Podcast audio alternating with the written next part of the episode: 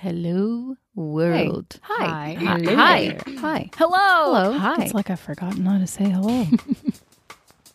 Hey, hey, everyone, and welcome to this week's episode of Life with Kaka. I'm your host and fellow producer, Carolina Gropa.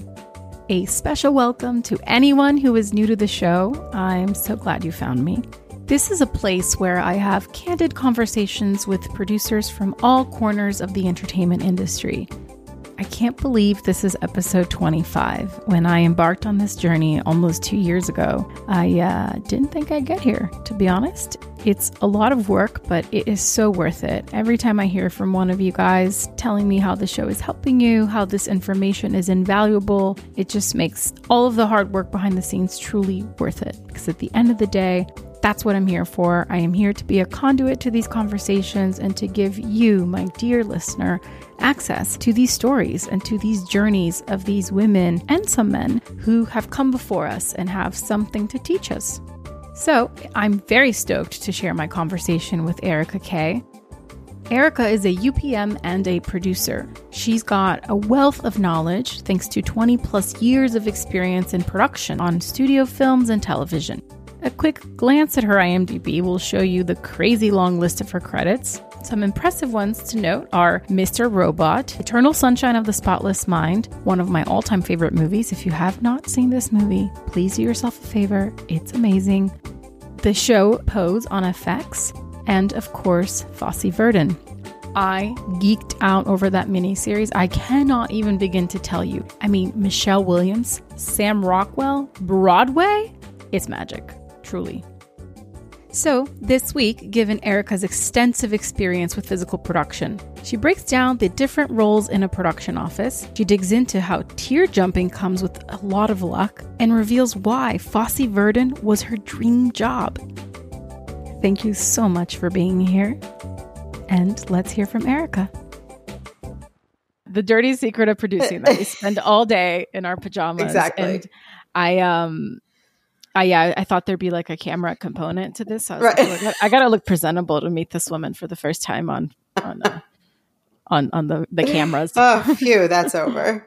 yeah, but um, but it's so nice to connect with you. Um, thank you so much for taking the time and sharing your story Thank with you. me and the listeners. Um, it's been a very incredible journey to be doing this and getting to talk to women like yourself who have fascinating careers that are there's similarities to mine, but obviously very different. And you've been in the business much longer than I have, and you came up in a more, I would say, traditional way as a physical producer. So I'd love to just dig in and hear a little bit of your backstory and, you know, where you came from, how you discovered producing, and when you found out that that was actually a thing that you could do for a living. Sure. Well, I um I grew up in New York City, but I actually didn't know anybody who was in the film or television business. It wasn't something that dawned on me as a career ever. Um, I had been a sort of non-professional, semi-professional child actress, and I loved that, and um, knew it was not going to be my career. Um, and went away uh, to college and. Um, had always been very interested in politics and news and government and thought that I would end up in one of those areas. And this was in the mid 90s when I graduated from college, and Dateline NBC was um, a very, very big thing. I think it was on like, you know, 10 different times a week. And I had interviewed at NBC News to be part of like the um, up and coming sort of associate producer, you know, news producer track. And on the second or third interview, I happened to also speak to um, someone named Kevin Thompson, who had been a good friend of my mother's through work. My mom was a real estate developer and he was an architect, and they had remained friends. And he had transitioned into becoming a production designer. And he had a friend who was looking for an intern on a television show called Central Park West. It was a Darren Star show. And I ended up taking that job for, I think I made like $80 a week or something. And I, to make extra money, I walked Darren Star's dog, Judy Jetson, um, a few days a week in the middle of the afternoon. Yeah. So, and that's kind of literally where I started. That was, um, I think I took the summer off uh, after college and I started that job in the fall. And that was really it. I kind of went from there and just started working my way up in the production office as an office PA and then um, an assistant production coordinator and a production coordinator. And um, I did several uh, big movies um, as a as a production coordinator. If I may pause you for a sec, I, am just curious if you could break down for our listeners those varied positions sure. you just described. Um, I want them to understand that that is a very traditional route to grow within the production side of the business into physical production. So just a little glimpse of like what all those different people tend to do. I know there's it varies greatly among teams? Yeah, sure. So when you're, you know, when you start out as a PA, either um, on set, a production assistant on set, working for the assistant directors, or as an office PA, which is what I did, you work for the production coordinator. You're kind of, you know, the low man on the totem pole, so to speak. And it's 12 hours a day in the production office doing runs to and from set and maintaining the office and the, you know, Xerox machine and all of that kind of stuff and uh, distribution of scripts and schedules and everything. And the assistant production coordinator, and then into becoming the production coordinator, run the uh, the production office for the whole show and also deal with all of the crew's travel, the equipment, um, helping the producer and the production manager with whatever they need, helping the crew with whatever they need, organizing when you're on a big show that ship, you know, works internationally, you're unfortunately um, involved in all of the shipping of equipment and costumes and gear all over the world, which was always one of my least favorite tasks. good, um, good times. It's always like a major panic attack. Um, yeah. and, uh, and you're kind of the, you know, sort of in some ways, the heart of the production and like the service center i think of the entire production mm. um, but you're you're not on set and you very very rarely go to set unless you happen to work for somebody who really i think takes the time to invite you out of the production office I yeah, say. I think it's important to note that it's a very admin heavy kind of job. You yeah, know, there is it's a lot of paperwork. There is there is some you know logistics, and you are really like the right hand like you mentioned of the production manager and the mm-hmm. producer an extension of them really but yes you you really are confined to to the office it's a office heavy job and in the important thing to note is i've been on shows where if you have overnights or you're shooting uh, non-business traditional business hours you know oftentimes the coordinator is even even more at a distance because yeah. they are working those business hours and and it's like this total disconnect from the rest of the team. It can make you feel a bit excluded from the process. Agreed. Yes that yeah. is true.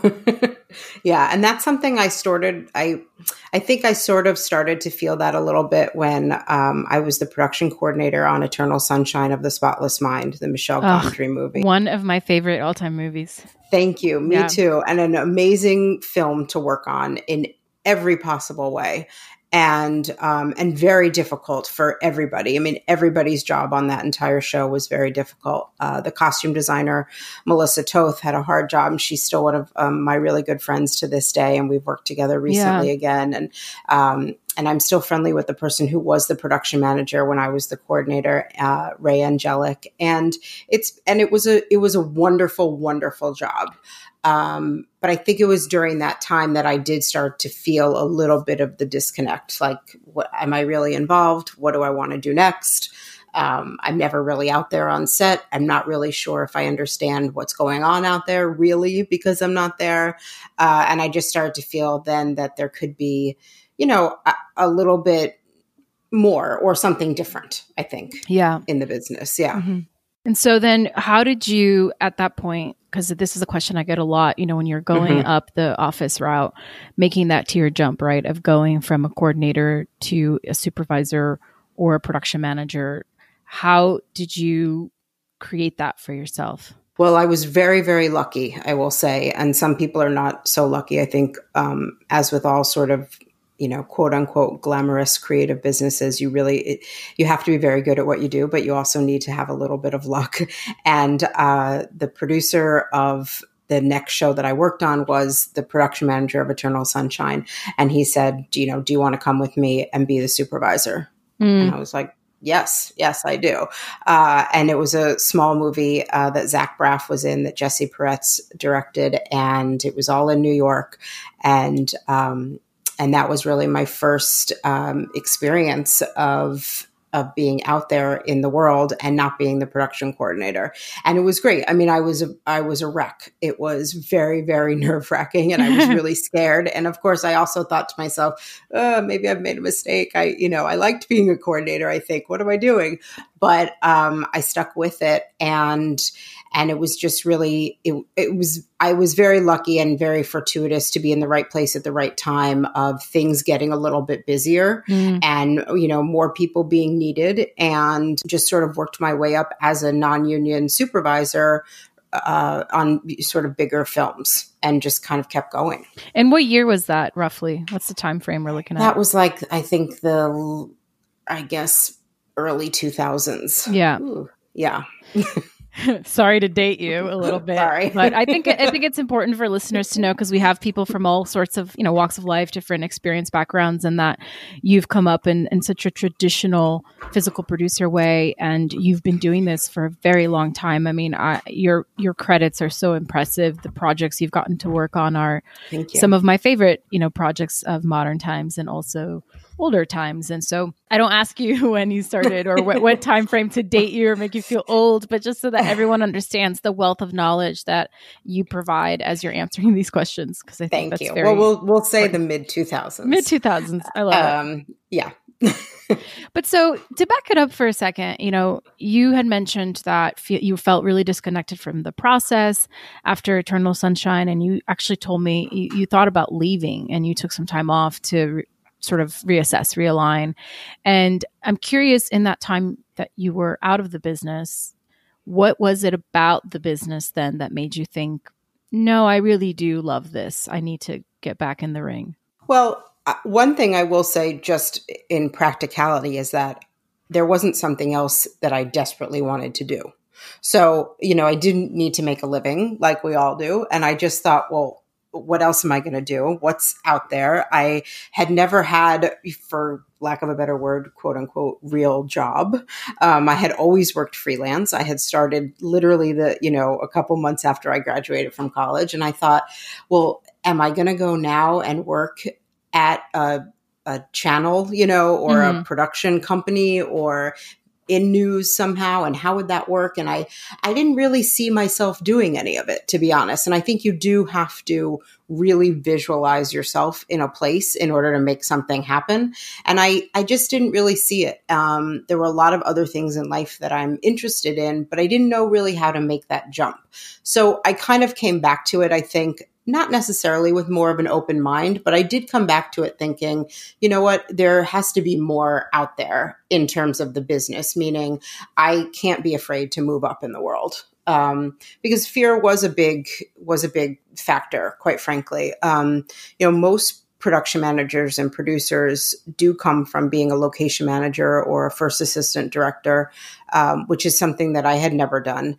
And even though I am friendly, very close with people, and have hired a lot of people that you know worked up the way that I did, it wasn't something that was really that big then, quite frankly. And, um, you know, I was nervous about making the jump.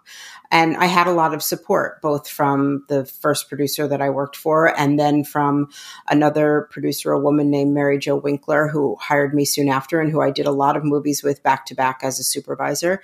And I just kind of took it from there. Like once I decided to not be afraid, everything really clicked and I felt like I could move forward in my career and I got much more comfortable on set and I and I really liked it quite frankly. I was really I was really very very happy again, which I continue to be for the most part, you know. Yes. um, to, to this day, which is nice. That's a really great positive um refreshing outlook and um I'm thank thank you for sharing that because um I, I've had conversations with some other people who don't feel as happy that you know 20 years plus into it so i, I know set life can be very grueling and really wear yeah. people down um, because it takes so much you know it requires so much energy and that comes at the expense of personal life oftentimes um, yeah so i do want to ask you about that but before i do to speak on the fear that you were talking about, walk me through the thoughts that were going in your mind at that time.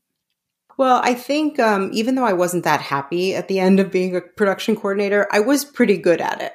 So, you know, you do have that feeling of being comfortable and good at something, and oh, this could go on forever, you know, or indefinitely. Yeah. So, I think the idea of doing something new that potentially I could fail at, or what if I didn't get a job? What if nobody hired me? What if I did it and I wasn't good at it? What if I did it and eh, I didn't really like it? You know, all of those things. Um, creep up in I, I've, I hope not for everybody, but I'm sure for some people. For me, I've never been the most, um, you know, the most aggressively um, positive person in the room. So about my my ability, I do sometimes feel that I'm not doing the right thing or would second guess myself. Mm-hmm. I don't so much anymore, quite frankly, which is, I think, just a, a comes from experience. But uh, once I sort of moved past that or through it, I would say it, it, things got a lot better and things just kind of clicked into place. And I really, I was really, really enjoying it. It was also a time um, in the business, I think, where people were still making, I think, because I feel like I worked on some of them, really good movies that were not either $2 million interesting independent movies or the, you know, $190 million right. tentpole movie. Yeah. You know, there was like real stories and we did good work and, um, even before the big, you know, New York tax credit days, there were still there were at that time starting to be full movies that were shot here as opposed to just little pieces and were mostly shot in Canada or Los Angeles to save money. So it was a really good time to actually come up and work, I think, looking back at it now. Yeah. Um, you know, there was less product then, but in my personal opinion, there's a little bit too much product now. Mm. So um, I think you know it was it was more selective, but it was more it was it was interesting. It was yeah. a very good time to um, to come up in the world, and it was pre the sort of massive television content. So m- movies were really happening. So what's the, been the biggest change in the New York scene specifically that you've observed in these twenty plus years that you've been you've been at it? Well, the biggest switch is with the advent of the um, sort of full time tax credit here. Makes New York, which is a very expensive place to work and to live, um, it makes New York very competitive in the business. So it's gotten very, very busy here with the advent of um, streaming and television and cable and all of it. I mean, I think I we should probably fact check this, but I think last year alone there were something like 70 television shows shooting in New York City at the same time. Um, so it's gotten incredibly, incredibly busy here. There's more people than ever working here. Um, which has its you know good and, and bad side quite frankly i think a little less work would probably benefit everybody including all of the communities um, in the five boroughs quite a bit um, who get a little aggravated by movie making. But that's you know that's been the biggest change just that it's gotten so much busier and that there's fewer movies and more television i think. Yeah and i find too that there as as somebody who has come up in physical production i feel very frustrated for myself and for for others and creatives as well with there's so much love and time and energy that gets poured into something and then it comes out and if it doesn't do well the first yeah. weekend in the box office or if the TV show doesn't take off right away it's like completely disregarded you know i think yes. about motherless brooklyn which was a novel that was adapted that edward norton just did and took mm-hmm. him so long to make that movie. We're talking like a decade of perfecting that script. And then that movie just came and went, you know? And I think mm-hmm. of the amount of time and, and love that was poured into that. And because there's so much vying for our attention every single second, it's like it doesn't even matter. And I, I wonder that has to affect people who work in this business on some deeper level that I don't think we really understand yet. I mean, I would think so. It's, right? I, I find it sad that I think, you know, more and more people have shorter and shorter attention spans. So if they don't love something the first second, that's it. It's over. Yeah. You know, no one give, no one really gives things enough time, uh, in my opinion. There are certain people who will work on whatever they work on. And if it succeeds, great. If it fails, no problem. They keep going. I don't really like that, to be honest. Yeah. I really only like to work on things that I really care about. And I, and I think people will really, really like, and that I think have something to say. Hopefully, that people will listen to and be changed by or be you know interested yeah, in. At that's least. The, that's the Um, dream. that's the dream. Yeah, you're, I mean, you're doing it right. It's, Keep it yeah, up. I mean, Keep it up. I think it's. I I think you know it is my dream. I hope more people feel that way. I think I think we would make. Uh, you know, as a whole, as an industry, I think we'd make a lot better stuff Yeah. if people felt that way, as opposed to just um, with certain things. I think just sort of filling time. Mm. You know, because we have so much of it to spare. so right? much. Yeah, yeah, exactly, Yeah. exactly. It's a weird, weird time. It's it's there's so much great stuff. It's it's a really unique time to be a, an artist, a storyteller, a creator, a collaborator in this business, and every aspect of of the business that I talk to people from all walks of life. It's really fascinating the conversations that are happening and the perspectives Mhm. on on this very idea, you know, of just how much is too much, like Mhm. quality versus quantity, all of that. So I wonder if it's a bubble, you know, and if it's going to burst and people are going to want to revert back to having a TV show that comes on once a week at a certain time and you can't binge watch it. I don't know. I'm curious. Yeah, it's interesting. It'll be interesting to see. I mean, I don't know how long uh, physically and financially everybody can keep this up. Right. I mean, it is, I, I would say, you know, it is sort of a golden age of mass creation of content. But uh, to me, things like that are always seem like a bubble, but, you know, I could be wrong. I'm not Yeah. a great, I'm not a great forecaster sometimes.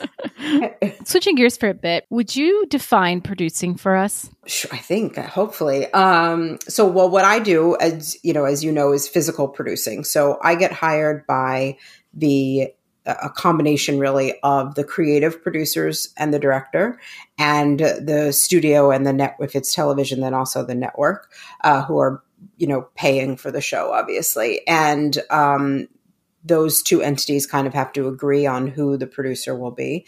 And then i have to walk a fine line of serving both of those masters both you know financially and creatively which is probably the hardest and most exciting part i think of being a physical producer.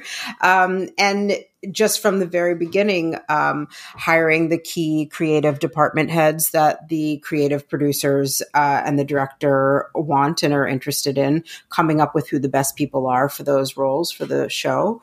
Um, hiring them closing their deals closing the deals for uh, all of their crew that works for those department heads. Um, hiring the production manager who works with me, um, who hires and maintains all the below the line crew, um, helping the ADs figure out the actor schedule, making sure that they're taken care of, closing all the actor deals with the casting director, getting the locations set up and ready to roll, and then, you know, sort of like launching it basically. Um, for the 50 or 100 or 150 days whatever it is that you're that you're shooting Wow. So that's essentially you are a UPM line producer combo. Is that correct? Yeah i um i work lately with um someone named Kevin Muller who um is a non-union production manager basically and so i I'm in the Directors Guild, and I normally fill the the Directors Guild position of the production manager.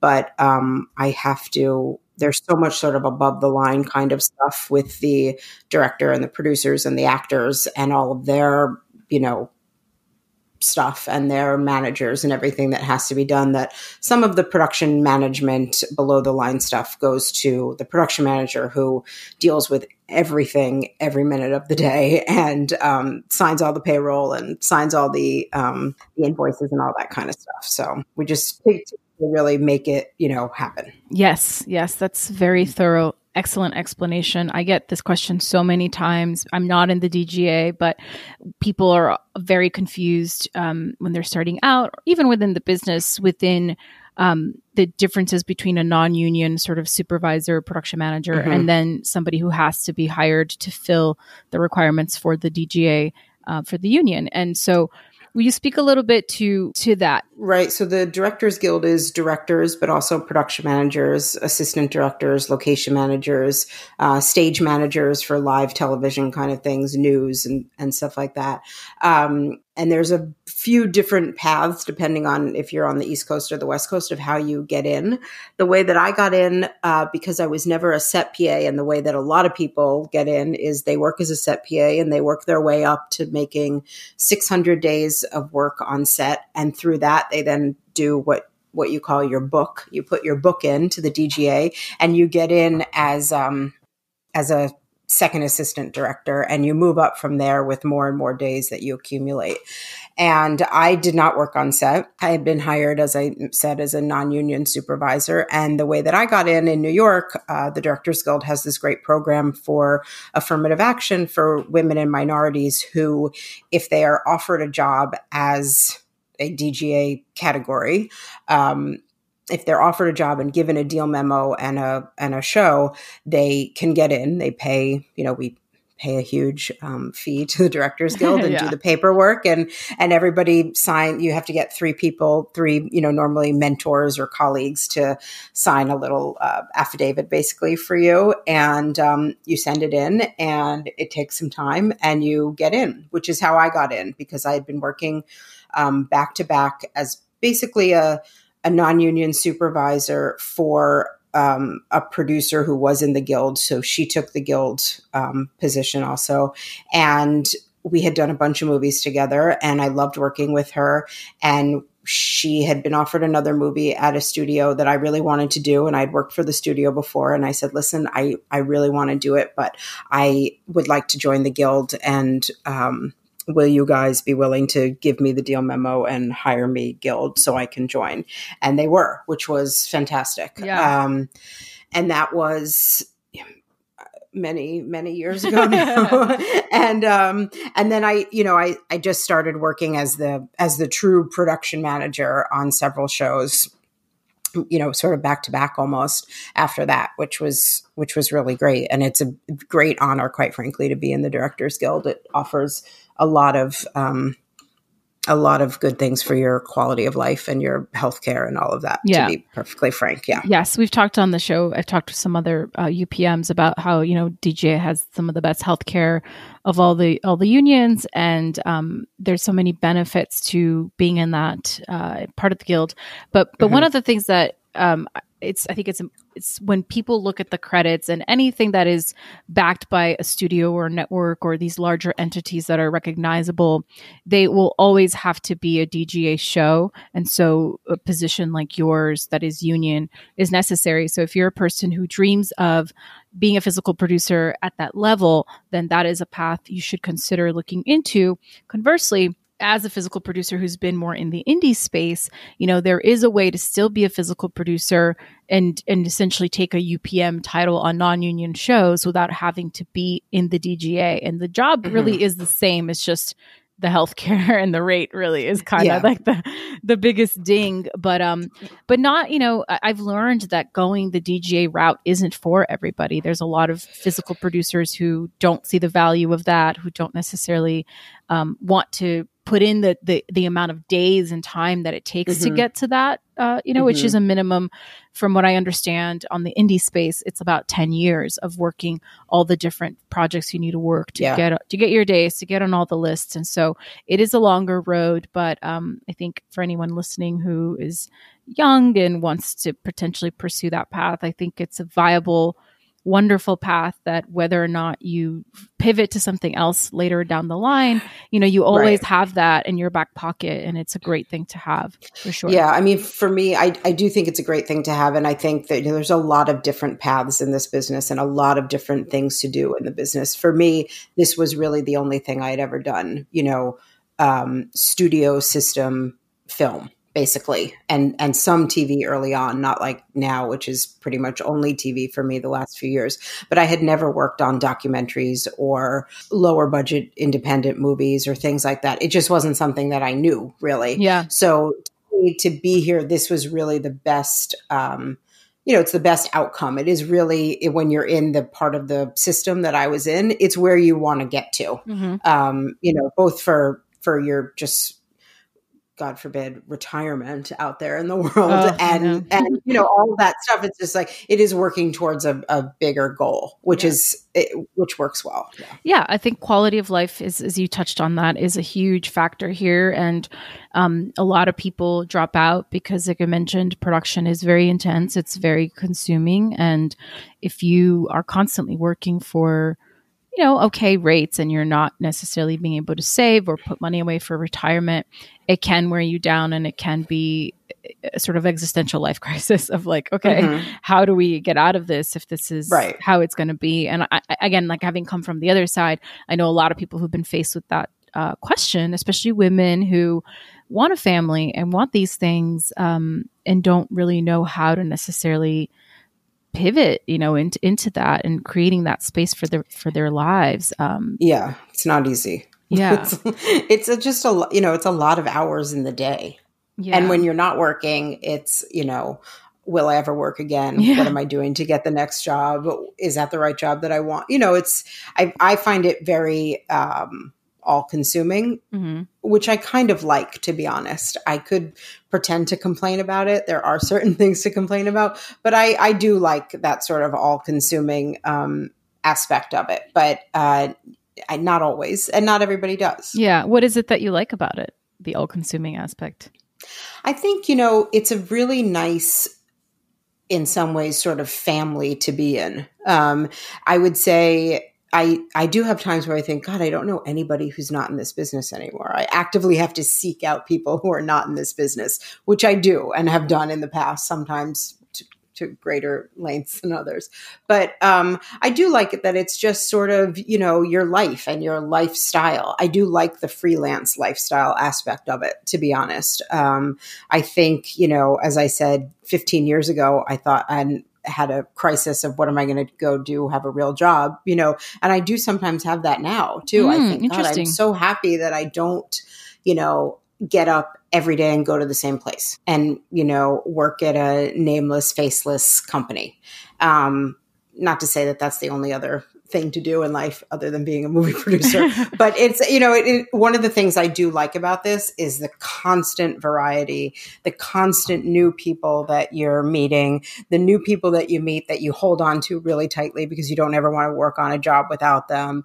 Um, and all the weird, strange places that you go to that you think, God, I would never, why I would never be here mm-hmm. if it weren't for the fact that we were shooting here today, you know. Do you have any stories of one of the weirdest, fascinating places that you have found yourself in? Oh God, I don't know. I can't. Nothing that I can think of that's fantastic off the top of my head. I will say, it's always interesting when you're working on a show that doesn't really take place where you're shooting.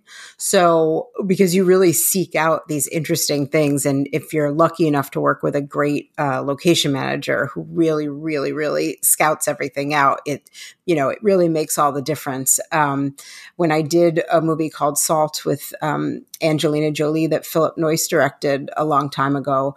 So much of that movie took place outside of the United States.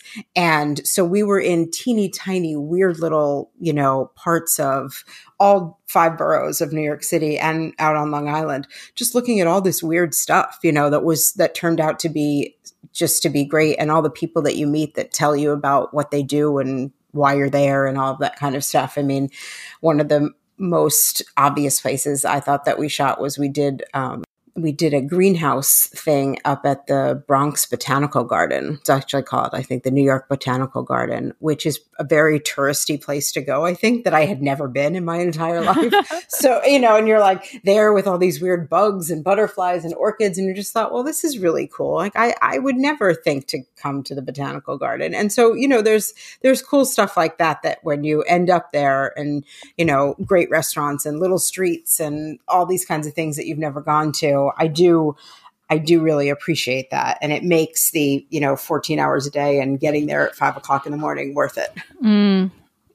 I love that. It's true. It's yeah. true. Uh, you, so uh, when we were having a conversation before we went on mic, you had told me that you describe yourself as a very shy person, which I think is uh, surprising because you are very well spoken and you, have a lot of energy and, and, all perception, right? I don't know you, but I, uh, you you mentioned to me the experience of being on set for the first time and having to be around 150 people as a shy person? Well, I think um, I think what I had said to you is that it felt like the worst cocktail party of my entire life. It was like I just thought, "Oh my god, I have 12 plus hours of small talk ahead of me. Mm. I can't even imagine how I'm going to get through it." Um, and I was much much younger and much more shy then, although I still am. I mean, going to a party for me is probably my worst nightmare I mean, I I can't think of a party that I would be eager to go to, quite frankly. Um, and that's how I felt when I first started working on set. I thought, my God, I have to talk to all these people and like smile all day and be nice and do my work, but also talk about like chit chatty kind of things and how do people do this and sit down and eat lunch with people that I don't really know. I mean, the whole thing was like a horror show to me um, until I I, I, to be frank, I do not know how I got past that. I think you just, I did it, you know, day after day after day after day. And then I was like, all right, I guess this is what I'm doing. But I remember those first couple days on set, I thought, God, this, this can't last. Maybe I've made a huge mistake. But you clearly didn't because yeah. here you are.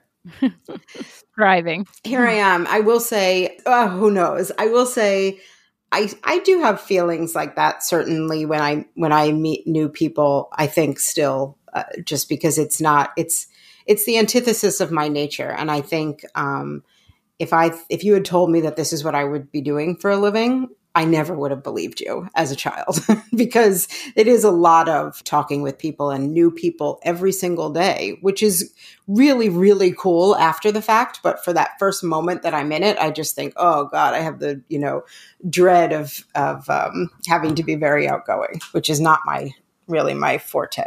Will you speak a little bit on um, when you have experienced career lulls and hurdles if you could describe some of those times and, and how you got through it, what kept you going? The biggest one and the most um, really important one, because it's ended up working out and it's where I am today, is when I really stopped being a production coordinator mm. and just thought I need to take some time to figure out what I wanted to do. And as I said, I, I really couldn't i didn't do anything else to be honest. I didn't go out and get another job. I didn't for several months before i kind of came back into the business because i couldn't figure out what it was that i wanted to do. Mm-hmm. and i did finally realize i think during that time well i want to move forward in the business. So how do i do that? And once i you know came out and said it admitted it whatever that's what i did which was good. Um, i'm lucky enough that i did not have um, I, I, really was given the opportunity of a lifetime coming from being a production manager to to my first job as a producer, which is uh, a few years ago now, but almost three years ago now. Which project was that? That was for the uh, pilot and then the first and second season of Pose with Ryan Murphy, who um, I had known from a few years before, several years before, on the Normal Heart with HBO. Yes. And I had tried to stay in touch with him off and on. And when I read about Pose, I had emailed him and his assistant and said, Wow, this sounds really great. And if you come to New York and you need any help, let me know. And his assistant, Sarah, called me back and was like, hey ryan wants to talk to you. And i was like oh okay. Mm-hmm. and um and then next thing i knew i was um basically being offered the job of producing the pilot. And he was he was directing back to back the pilot and the second episode. And then that got the pickup and went right into the first season um, a few weeks later. So i didn't have that kind of anxiety between those two you know shifting from production managing to producing which is amazing. And i'm incredibly thankful for it. Um, but and now I kind of feel like I'm in a little minor pocket of hmm, you know, what's next? Yeah. Um, which I think is good. I mean, honestly, I feel like this is the kind of business where if you're not growing and moving forward, it can get a little bit upsetting or boring, or you can get a little resentful of it in yeah. a way. Um, so I'm happy to have a little bit of um, unsettled feeling right now. I'm feeling like I, you know, I think that makes you, that pushes you to move forward, is what I would say. Yeah. And so, how do you navigate those feelings? Like, because I, I speak from example slash, you know, asking for a friend. Mm-hmm. like when I've had those, when I've had those those pockets of feelings in my journey, it's it's been riddled with like, um, too much eating, not enough sleeping, and mm-hmm. being really down and frustrated. And it usually is when I'm not working. It's usually when you're not working, right, that you have the time to sort of reflect on the path you've been walking and if this is the, this is the right. right place you want to be. And I, in the past, in my younger days, I definitely have gotten into a bit of a depression, to be perfectly honest, because so much. Yeah of my identity has been tied up in my professional pursuits and in this business that I've had to really learn how to disassociate a little bit um, and that's been a really healthy work in progress thing so yeah. I, I, I say that to ask like how when you've had these moments of reflection how that timeline has gone for you Well, I think it's, I have all of the above um, too much eating, not enough sleeping, you know, panicking, not panicking. I do all of those things all day long on a, you know, revolving wheel. I think all, you know, creative people do. We're all a little bit nuts, which is not bad. Yeah. Um, I will say that I'm starting to feel like I would like to move forward in a way where I can have a little bit more control and a little bit more um, input in storytelling. Um, and I'm not a writer and I don't have a great idea and and want to write a script. I don't, I, I, feel like I have ideas and I don't write them down. I would like to pitch my idea to somebody who would like to write it down.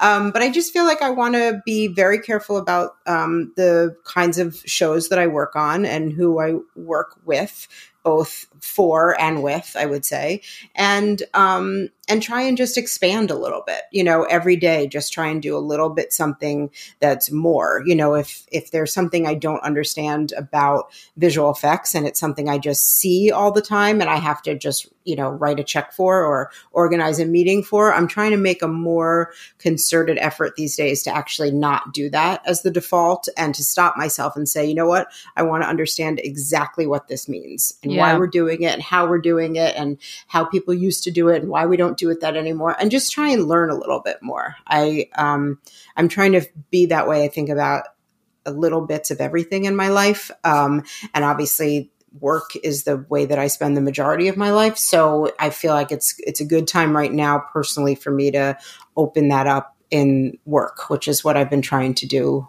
lately and hopefully in the near future. Yeah. The last project you worked on was Fosse Verdon, right? The first season? Well, um, the, the, yeah, so Fosse Verdon was in between seasons one and two of Pose. So we, I, the most recent thing I just worked on was ending season two of Pose, but in between those two seasons mm-hmm. um, was Fosse, which was, um, I think, quite frankly, the job of a lifetime for me. It, it's everything that I love. so yes, you mentioned that it that it was your dream job, and so will you tell me the story of like getting that job and how it all came together and, and why it's it's your dream job um, I, we were working on towards sort of the end ish of season one of pose uh, which is at fox uh, 21 and i love the production executive there who's the head of production her name's nissa diederich and she's a phenomenal I think probably the best production executive I've ever worked with. And wow. um, Nissa, I want to Google her. yes, Nissa Diederich, and I um, I she called me and said, I think we're about to greenlight this eight part mini series, like a limited series, which they do a lot of at Fox FX. Um, and it's called Fosse Verdon. And it's going to be directed mostly and executive produced by Tommy Kail. And I was like, Tommy Kail, um, who is the original director of Hamilton. Yes, yes And yes, yes. it was being produced by Tommy and uh, Lin Manuel Miranda, and Steven Levenson was writing it, who wrote and producing it.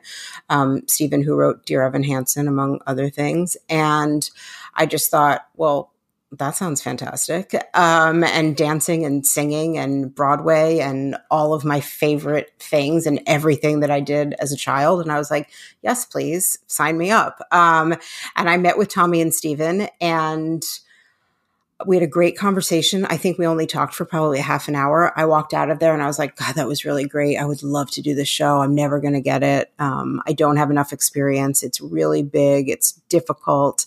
And 15 minutes later, I got the job and I literally almost fell out of my chair. and I was like, you know, trying to act all nonchalant, and I was sure. You're like, yeah, I'll check my calendar. I mean, I mean, I guess so. Um, and it was really. Yeah, um, yeah. And it turned out to be, I would say, you know, it was a very, very difficult and show in ways that I hadn't really expected um, in terms of the casting and the deals and everything and the sort of pre-rehearsals and and far off far off excuse me organization of all the dancers and the singers and the pre-records and the music. And um, but it was amazing. It was i think bar none the greatest group of people um, that I've ever worked with, both as the creative producers and and Tommy and the the three other directors that um, each directed an episode um, who came in who were also great, and um, RAD Deanna Leslie Kelly who um, w- basically ran the entire show. We just had a great time making the show. Yeah. And really great actors and very, very, very intense. And it was really led, honestly, by Tommy, who made all the difference, I think, in making it such an, ex- I mean, incredible experience because Yeah. it, it it's difficult to do a period show. We we did it. Um, we shot for eighty three days, eight episodes, and Wow. it takes place, you know, from nineteen forties Chicago to nineteen eighties DC. Um, it's there's parts in Munich, there's parts in Majorca, there's DC, New York. I mean, Los Angeles, Chicago. It's you know it's extensive, and um, and I think every single human being on that show, top to bottom, did an incredible, incredible job. Yeah. Um, which Yeah. is really the only way to get through something like that, and not just get through it. That's really not a nice thing to say. I really feel like people like thrived. I think you can feel that. Um, I, I watched the whole series. I loved it. I mean, anything Michelle Williams and Sam Mhm. Rockwell do, I'm all in. Whether it's to Yeah. get together, especially. Um, I Yeah, just loved it. I thought it was so well done, and I I didn't know much about their story, so not only was it well done, but also truly informative. You know, of what yeah, what went down um, and just a beautiful stylized poetic way to get you into that story. But I, I often believe that when you have that kind of magic behind the scenes it gets imprinted on the screen and you can feel that. You can feel when something is magical and that everyone from the entire sort of uh, you know extension of the team down to your Yeah. PAs really um I'm sure there were challenges but you know like they, they everybody Yeah. really wanted to be there and show up and do their best no matter Yeah. the challenges and I can I can feel that so I agree. kudos to you guys Thank you. I appreciate that. And I will say that this was for the first time in a really long time. Um, this was the first project where when people started to see it, I got calls and emails from people who I hadn't spoken to in a hundred years, people that were connected to me via six degrees of separation, who emailed me or called me to say, I'm so in love with this show. I can't believe this show. The show is amazing yeah it's the nicest thing in the world. I mean, that really never happens. And I, you know, I think, and they too, as, you know, outsiders really felt it, you know, coming through to them, which is so nice. That's honestly, thank you. It's, I think the nicest compliment that, um, that anybody could give really, uh, because it was, it was really, really tough, I think, um, on everybody in some ways. Um, but we were led by a director and producers who really cared about people enjoying their job and enjoying their, you know, as much as possible 12 hours at work.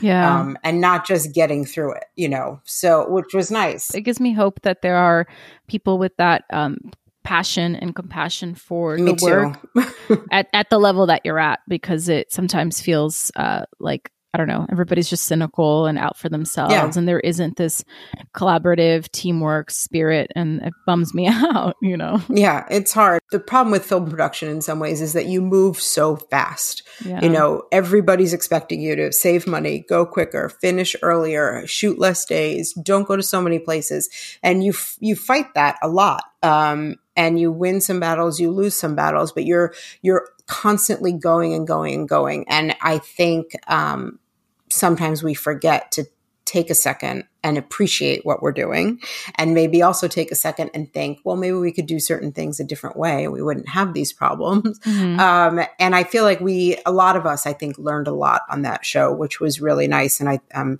you know hoping that we i feel like we i put certain things towards the season two of pose which we started shooting the day after we wrapped season the day after we wrapped fosse which was an incredibly difficult time for all Oh of us. And gosh. a, lo- a lot of the same That's crew and everything. We were everybody was exhausted, but I feel like we put some things into practice that I hope to, you know, take Yeah. a little bit further. I think, um, you know, I, I I like everybody to come to work and work seriously, but also have a good time. Yeah. I feel very lucky that I don't get up every morning and go sit in a cubicle somewhere.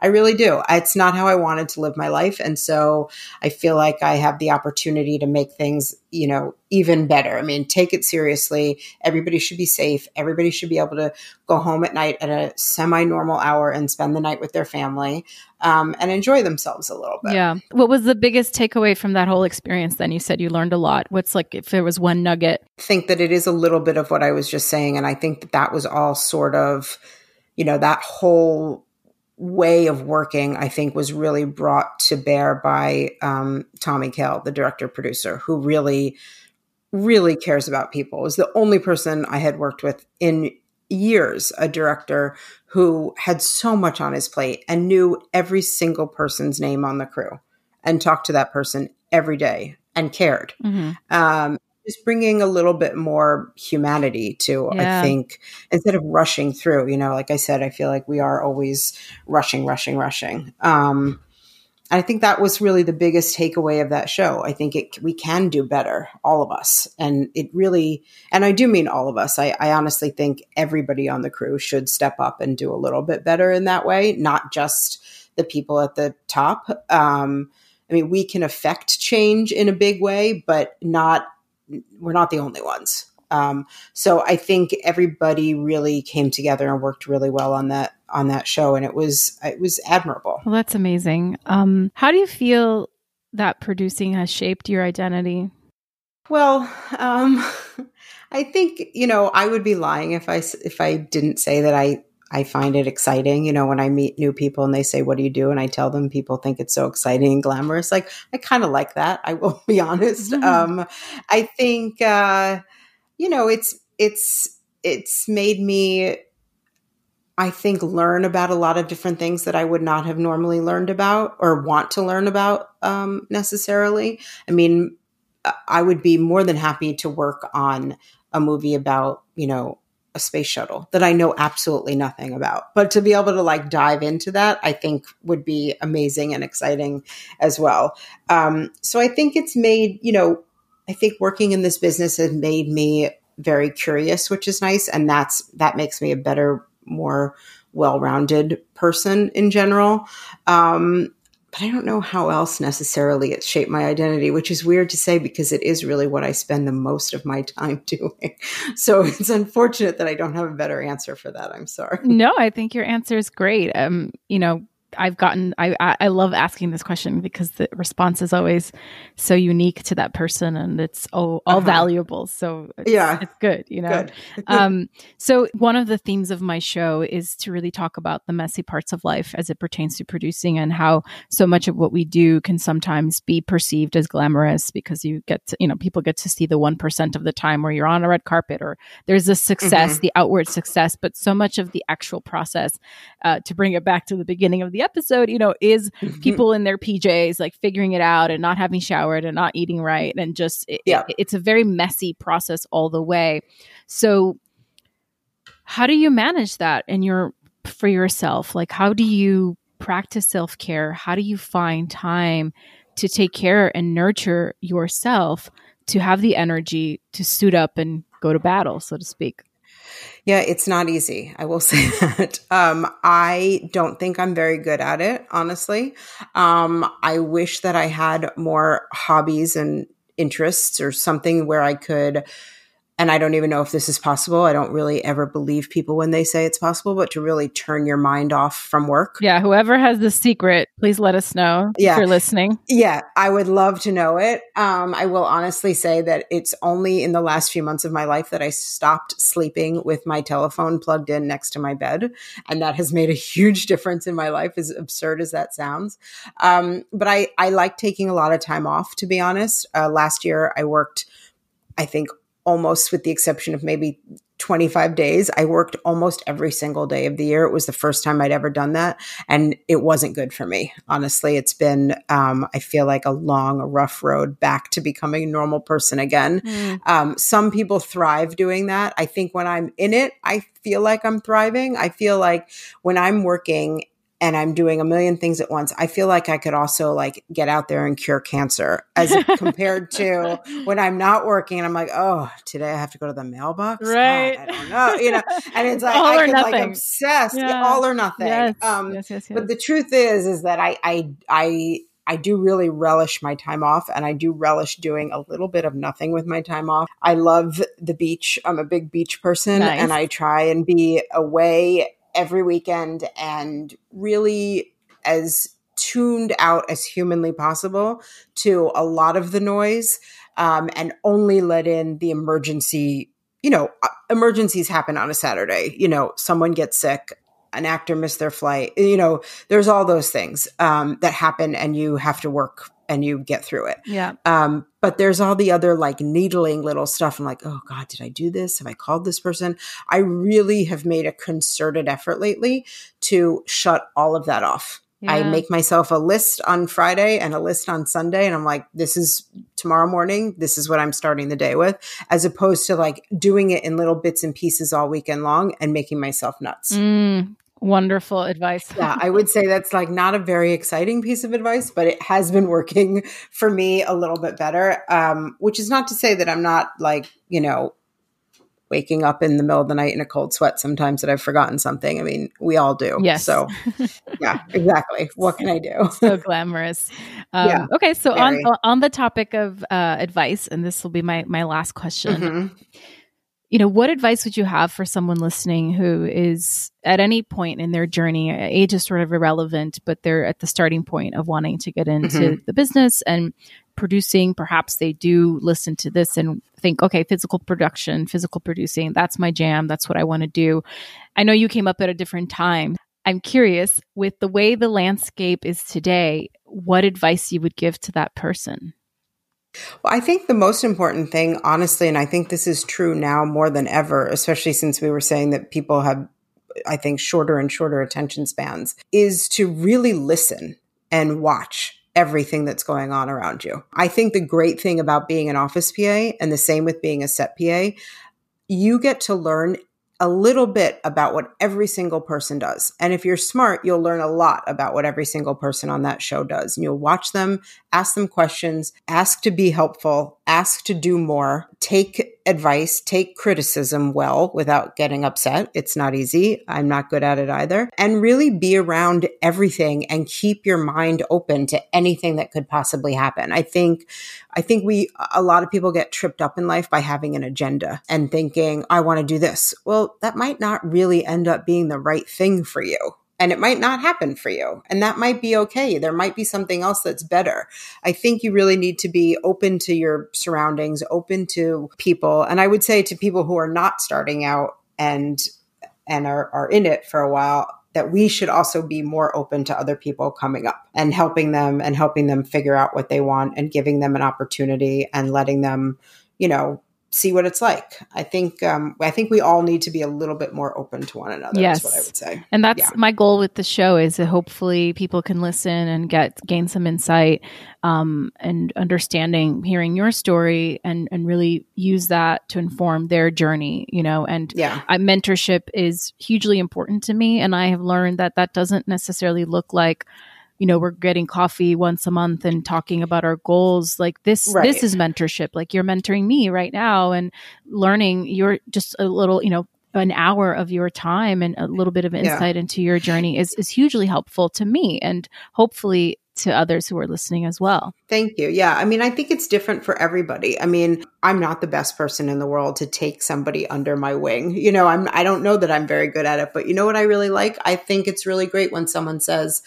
you know, it'd be interesting if we had a group of high school students come to the set this day and talk to all the creative department heads and see a little bit about every department. Like that opens up a huge world for people that they may not even know existed. Yeah. I mean, as I was saying, I grew up in New York City, you know, in a, a very creative, open, fun childhood. I had a really great life. I still didn't know that this existed. I didn't know you could do this as a job. And it's turned out to be the greatest job in the world. Yeah. And it's just nice that somebody thought to like let me in and and all the same things. So I think I think it's possible and I think I feel better about my job and about myself when I make an effort to do something that I haven't done before. And so I think and I think it rings true for a lot of people. It's you know, it's fun. Well, if if we can find more Erica Kays in, in the, the business, I think that's. I don't goal. know about that. well, more people like you. You're one of a kind, but oh, more people with you. your perspective and your perception. You're too kind. It's, thank you. It's it's nice to know that you're out there um, doing you. doing good work. So thank you again for being a part of the show and, and talking to me and sharing your story with me and the listeners. I'm so so grateful that you took the time to share the space with me. Thank you so much. Thank you for contacting me. I really appreciate it. Of course. Really helped me get over my shyness. Yeah, you did great. Thank you did you. great. You're very well spoken. That's why I was like, is Thank she really shy? She's so well spoken. Thank you very much. And that's this week's episode. Thank you so much for tuning in week after week and doing this life thing with me. I see you, I recognize you. The hustle is real. Keep it up. And if you like the show, please spread the word, tell a friend, tag a friend. Follow me on social media. I'm at Carolina Groppa. The show's at Life with Kaka. Would love to hear what you think. And I'll see you next week. Beijos.